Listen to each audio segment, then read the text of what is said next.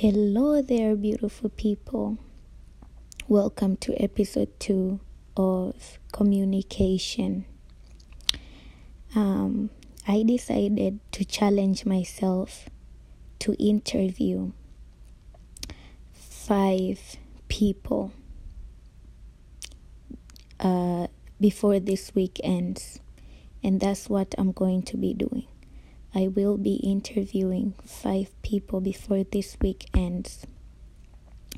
In general, I want to try and interview 20 people this month. So let's see if I can do that. Why? Simply because I want to improve my con- like my communication. I want to be a better communicator because this is something that I do every day and I want to be good at it. So stay tuned.